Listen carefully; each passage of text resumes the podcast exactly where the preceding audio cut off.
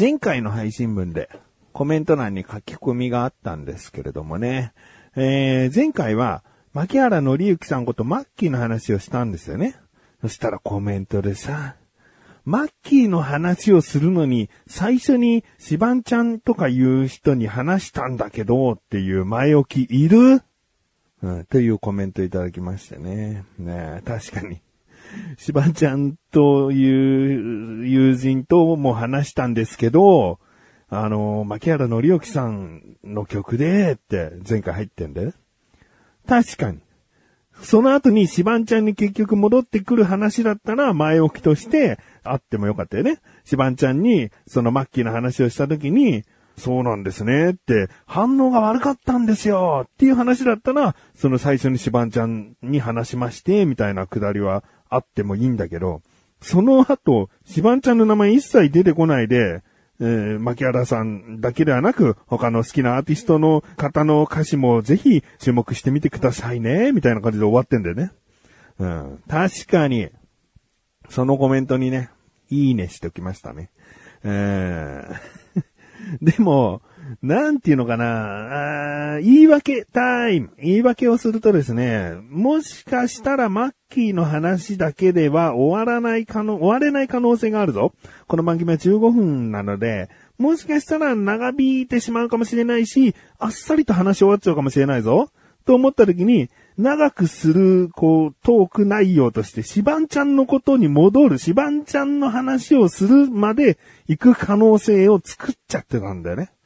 うん、頭の中では、もし短かったらこういう話しよう。まあ、そこまであったから、シバンちゃんに話したんですけど、入れちゃったんですよ。でですね、編集でカットしてもいいかなと思ったんですよ。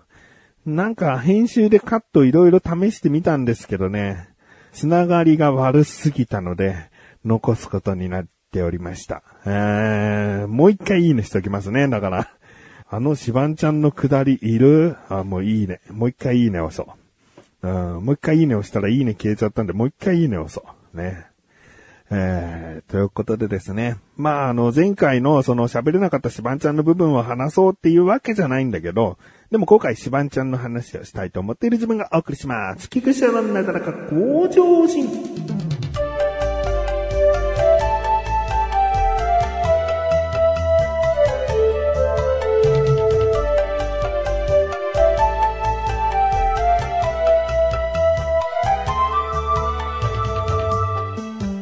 ちゃんとは2週間に1回会ってるんですね。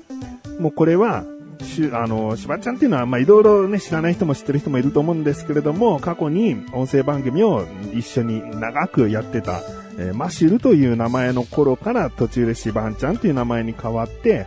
で、今現在は、えー、全ての音声番組が終わってしまってるので、ただの友人付き合いをしているという。で、今も2週間に1回会っていて、でも、まあ、僕も感じてる。2週間に1回早いなってえー、思ってるよね。あ、シバンちゃん。シバンちゃんはね、この番組をね、聞いてる時と聞いてない時があるの。でですね、しばちゃん聞いてるかな、今回。でね、今回聞いてると思うなーっていう、あの、部分があるんですよ。なぜかというと、僕はこの配信文のツイッターで、2週間に1回会う友人っていうワードをツイートに入れてるので、だから、あれ？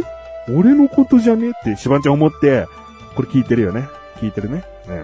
うん。で、話戻りますよ。2週間に1回って結構多いよね。うん。で、うん、マンネリ化とは違うんだけど、僕はでも、話す熱とか、話題とかそういうものは結構尽きてないんじゃないかなって思うんだよね。そりゃその日の帰りぐらいになるとね、深夜2時ぐらいにあの解散するんだけど、そのぐらいになればちょっとこう言葉数とか落ち着いてきちゃうけど、うん、でも会った時に話したい欲ってすごいんだよね。少なくとも僕はね。でも、僕はマンネリ化してるところがあると思う。それはですね、何を食べるか問題っていうのがあるんだよね。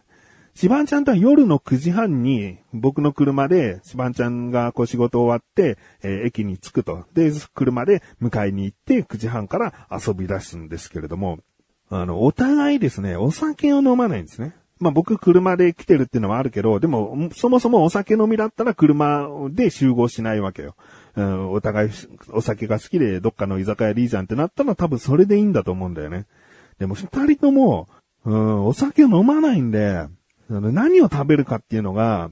まあ、このコロナ禍の時は特に苦しいんだけど、まだね、悩んじゃうんだよね。基本がラーメンになってる。もうラーメン屋さんってありがたいことにやっぱり深夜までやってくれてる店が多いから、あとは、まあ、たまにですね、スタ丼とかですね、伝説のスタ丼とか、あとはファミレス系になるのかな。ステーキガストとかもね、ちらほら行ってた時期もありましたし、うん、だそんな感じでですね、食べるものに対してのマンネリ化は最近あるよね。だ何でもいいって僕は思ってる。本当に会った時に何でもいい。食べたいものがあった時はすぐ言うけど、今日はラーメン食べたいんだよとか言うんだけど、基本的には何でもいいって思ってるんで、うん、でもね、しばちゃん今聞いてるでしょ？あの、今回会う時、僕あの、ご飯ではないんだけど、ご飯食べた後に、あれを食べに行きたいと思ってるんで、えー、あれって何ですかって、こう、来た時にすぐぶっ込んできてよ。ああの、デザート系なんだけどさ、うーん、まあまあ、しばんちゃんが好きなものとは言い切れないんだけども、ちょっと僕は興味あるんで、あの、車走らせて、そこに行きたいなと思ってるんだよ。うん。で、まあね、この聞いてる人を置いてけぼりの、えー、会話は、えー、良くないと思いますので、あの、これだけね、よく会っていて、で、出会いからしたらもう20年近く、20年以上になるんですけれども、じゃあね、よほど馬があって仲良しなんだ、みたいな感じに思われる方もいるかもしれないんですけどね。あの、この前ね、結構な価値観の違いに気づかされたんですよね。っていうのも、僕って結構、クレーマーじゃないんですけど、もうこれ声を大にして言っておかなきゃいけない。クレーマーではないんですけど、クレームを結構言っちゃうんですよ。それクレーマーだよ。いや、まあまあ、クレームをよく言うんですよ。だからなんか嫌なこととか悪いこととかあったら、うん、僕もこう言いたいっていうタイプなんですよ。うん。で、まあ、詳しくは言えないんですけども、とある年上の方で、僕はすごい嫌な思いをしたんですよ。うん、で、その嫌な思いをした時に、やっぱり年上の方でもあるから、そんなにこう、文句を言えない。まあ、あの、お店とかの年上は関係ないんだけど、別の環境での年上の方なんで、そんなにこう、何か言われたからすぐ反抗するとか、えー、すぐ言い返すとかできなくてですね。でもストレスがすごい溜まってって、で、まあ、周りの人もね、その、あの人はちょっとね、みたいな評判もそこまで良くなかったりするのも聞いてたんだけど、でもなんか、それだけでは僕はちょっと気が済まないというか、やっぱり一矢報いたいという気持ちが出てきちゃうんですよ。で、もうその人とは当分会わないという状況になったから、もう最後にもう言ってやろうみたいな。そんなね、なんか暴言を吐こうとは思ってないんだよ。ただ一言、僕はあなたはそんなに好きじゃなかったですよ、みたいなことをもうさらっと言ってやろうと思って、で、言えたんですよ。で、言えたっていう、そのなんか、えー、しばらくの間、こう、耐えてたものを、きちんと言い返すことができた。きちんとっていうのは変だね。僕のこの勝手なわがままで言い返すことができた。うん、もう自己満足、自己解決なことなんだけど、でもできたっていう喜びがあったから、これをですね、あの、小高に話したら、おーみたいな。言えたんですね、言い返したんですね、みたいな。うん、なんかそういう風に思ってくれたんだけど、シバンちゃんに話すとですね、あんまり反応が良くなかったんですね。ね、なんか、まあ、でもその時はそんなにそこに突っかかりもせず、こうこうこうでこうだったんだよ。で、こういうことができたんだよ。みたいな話をして、ああ、そうなんですね。言い返したんですね。みたいな感じで終わったんです。で、ふとね、なんかたまにその時の状況って頭に残ってて、なんかあの子、シバンちゃんって、争い事を生む状況が好きじゃないというか、何か自分に悪いことが降りかかっても、そこに抵抗したり反抗したりすることに対して、いい感情を持ってないんだな持ってないんじゃないかなって思ったのね。だから、要は似たものって、スカットジャパンって有名なね、今終わってしまったけど、そういった番組ありましたでしょ？なんかすごいパワハラ上司とかがいたりとか、あの、店員で嫌なお客さんがいたりとか、その時に、えースカッとする、えー出来事が起こったものをショートドラマで再現するっていう番組でしたよね。で、その番組のようなことを僕は実体験エピソードとして話せたと思ってるの。だから小高は、あの、言えたんですねっていうテンション高くこうリアクションしてくれたりするんだけど、シバンちゃんはスカットジャパンすら好きじゃないのかなって思ったんですよ。うん。で、後日シバンちゃんに聞いてみたらズバリだったんですよ。うん、スカットジャパン好きじゃないんですよね。で、まあいろいろとこうなんか理由はあるみたいで、で僕はこれシバンちゃんの感覚おかしいよって、この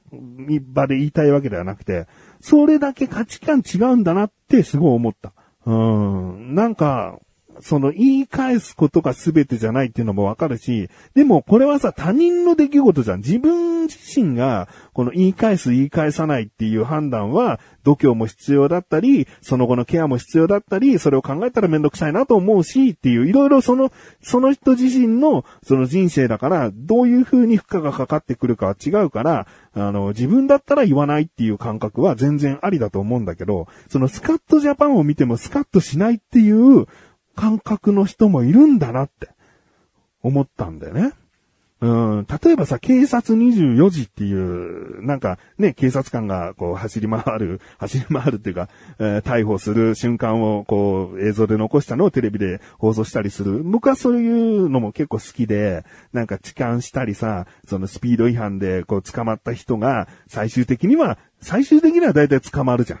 うん、あれで、結局、スピード違反をした者は逃げ去ってしまったとかさ、え痴漢をした者は逃げてしまった。で、終わらないじゃん。なんかそれが続くような番組だったら多分視聴率取れないじゃん。警察何やってんだよ、無能かよっていう、そういう番組にはさせたくないじゃん。テレビ番組としても。警察しっかり働いてるよっていう PR もしたいから、警察官はその映像をテレビ局に渡してるわけだし、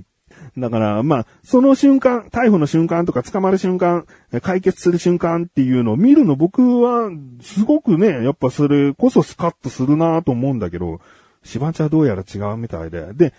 うちの息子もですね、そんなになんか言い返す、なんか嫌なことをされた人に対して、一言でも言い返すとか抵抗するようなことが好きじゃないっぽいんですよ。うん。だから、まあ、シバンちゃんみたいな、息子みたいな、そういった感覚の人もいるし、でもそんな感覚のシバンちゃんとめっちゃ長く付き合えてるなっていう不思議ね。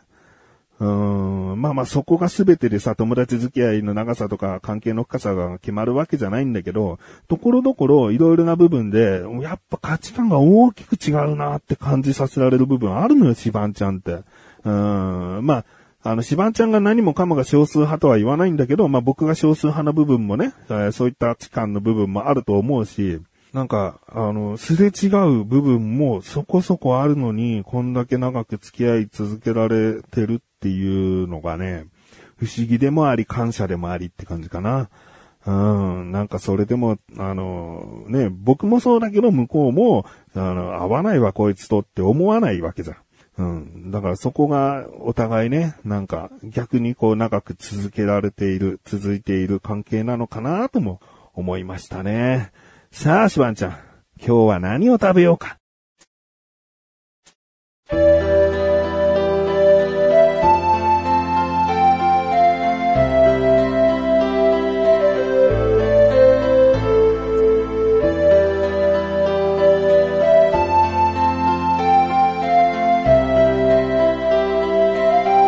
ングです。ちなみにご飯を食べた後に僕が今食べたいと思っているね、あの、あしばんちゃんと会った時に食べようと思っているものがあるよっていう話はですね、次回